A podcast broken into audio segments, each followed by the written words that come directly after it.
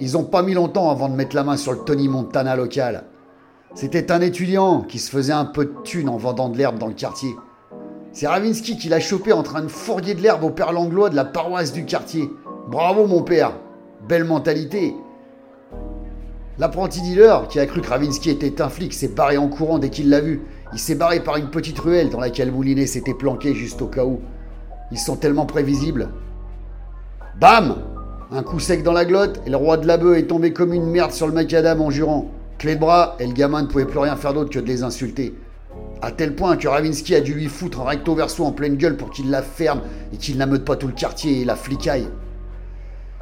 Quand ils lui ont gentiment demandé où était ce foutu Popov, le gamin leur a répondu d'aller pratiquer des trucs sexuels dégueulasses avec leurs mères respectives en y associant leur père, leurs frères et leurs sœurs.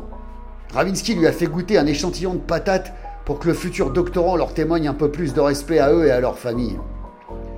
Une fois calmé, ils lui ont dit qu'il aurait somblé dans trois jours, quand les deux mamies auraient palpé leur retraite. Mais le gamin n'a rien voulu savoir. Cette tête de nœud a dit que tant qu'il n'aurait pas son pognon, il garderait ce putain de chat en otage. Pas le choix. Pendant que Moulinet le surveillait, Ravinsky a couru au bureau récupérer mille boules dans leur coffre. Il s'arrangerait plus tard avec les deux pâtissières. L'important c'était de récupérer Popov premier vivant. Ils ont filé son fric à cet enfoiré de sale gosse têtu qui les a conduits à Popov, qui se léchait tranquillement le cul dans sa caisse. Ces chats sont vraiment des enfoirés. Moulinet et Ravinsky allaient rentrer dans leur immeuble pour rendre le chat à Madame Blissou quand une grosse cylindrée s'est garée juste devant l'entrée. Deux types avec des sales gueules en sont sortis et sont entrés dans l'immeuble. Merde, souffla Ravinsky, on dirait bien que les mafieux nous ont retrouvés et viennent nous rendre une petite visite amicale. Il fallait qu'ils aillent au plus vite chez Jojo, sans repasser par la caisse bureau. La merde, c'est qu'ils devaient se trimballer avec eux ce lécheur de fion de Popov. Et quand Moulinet l'a foutu dans la bagnole, il a bien vu dans son regard que s'il avait pu lui faire un fuck, cet enfoiré lui aurait fait. Quand ils sont arrivés chez Jojo, Ethan battait des records en matière de montage et de démontage d'armes à feu. Ce qui faisait toute la fierté de Jojo, qui lui avait filé en cadeau un petit 765. Mais n'importe quoi, s'emporte à Ravinsky en confisquant l'arme au gamin. T'as perdu la tête ou quoi, Jojo Tu délires. Moulinet a posé la caisse de Popov et a ouvert la trappe pour que cet enfoiré se dégourdir un peu les pattes. Le greffier est sorti au ralenti en prenant son temps, en lui jetant un regard dédaigneux et accusateur. Moulinet s'est emporté et lui a dit d'aller se faire foutre, lui et toute sa famille, qu'il se cassait le cul gratuitement pour lui, pour lui sauver les miches, et que s'il n'était pas content, il n'avait qu'à retourner chez sa toxico de maîtresse tout seul à pattes. Ravinsky a filé une taloche derrière la tête de Moulinet pour le ramener à la raison. Elle lui a dit qu'il faisait une fixette sur ce chat et qu'en plus il faisait flipper tout le monde. C'est vrai, Jojo et Ethan le mataient comme un foutu déglingos bon pour l'asile. Du coup, Moulinet s'est enfilé un double scotch avant de s'en faire un deuxième pour faire passer le premier. Jojo, de son côté, avait fait jouer ses contacts et rencontré les types qui les recherchaient, eux et le gosse, pour les interviewer. Grâce au passé de Jojo, à ses relations et au respect qui lui était dû dans le milieu, les truands étaient prêts à les laisser tranquilles s'ils leur fournissaient l'assurance que le politicard qui avait vu Ethan n'irait pas foutre son pif dans des affaires qui ne le regardaient pas.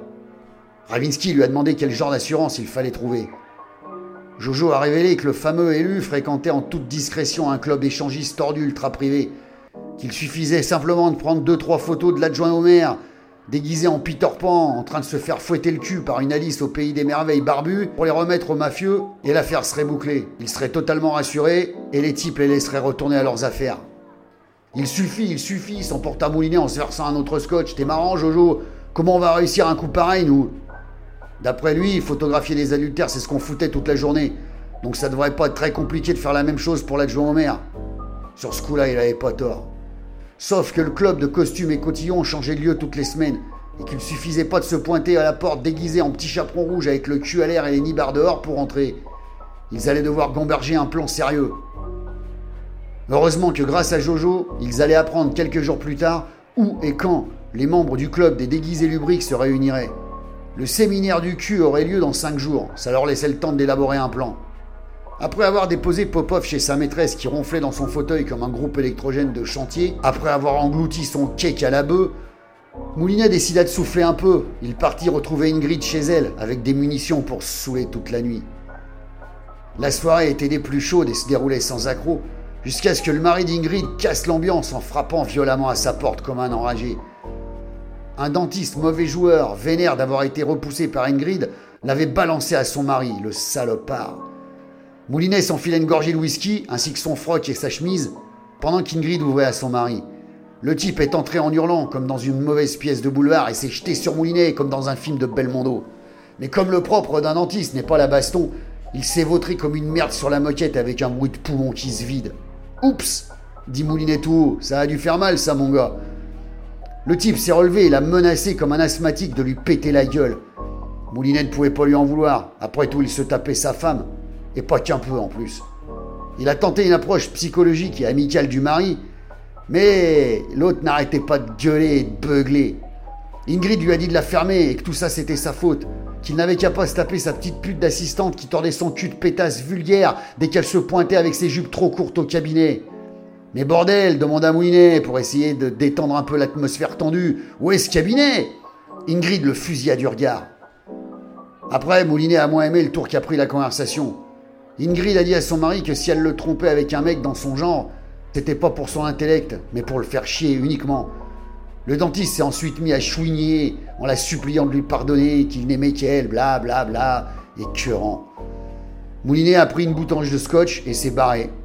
Ingrid lui a fait un petit signe discret en lui disant qu'elle lui téléphonerait plus tard, et elle a passé langoureusement sa langue sur ses lèvres sans équivoque. Moulinet a fait oui de la tête. Il se dégoûtait, mais quand même, il avait hâte de la revoir.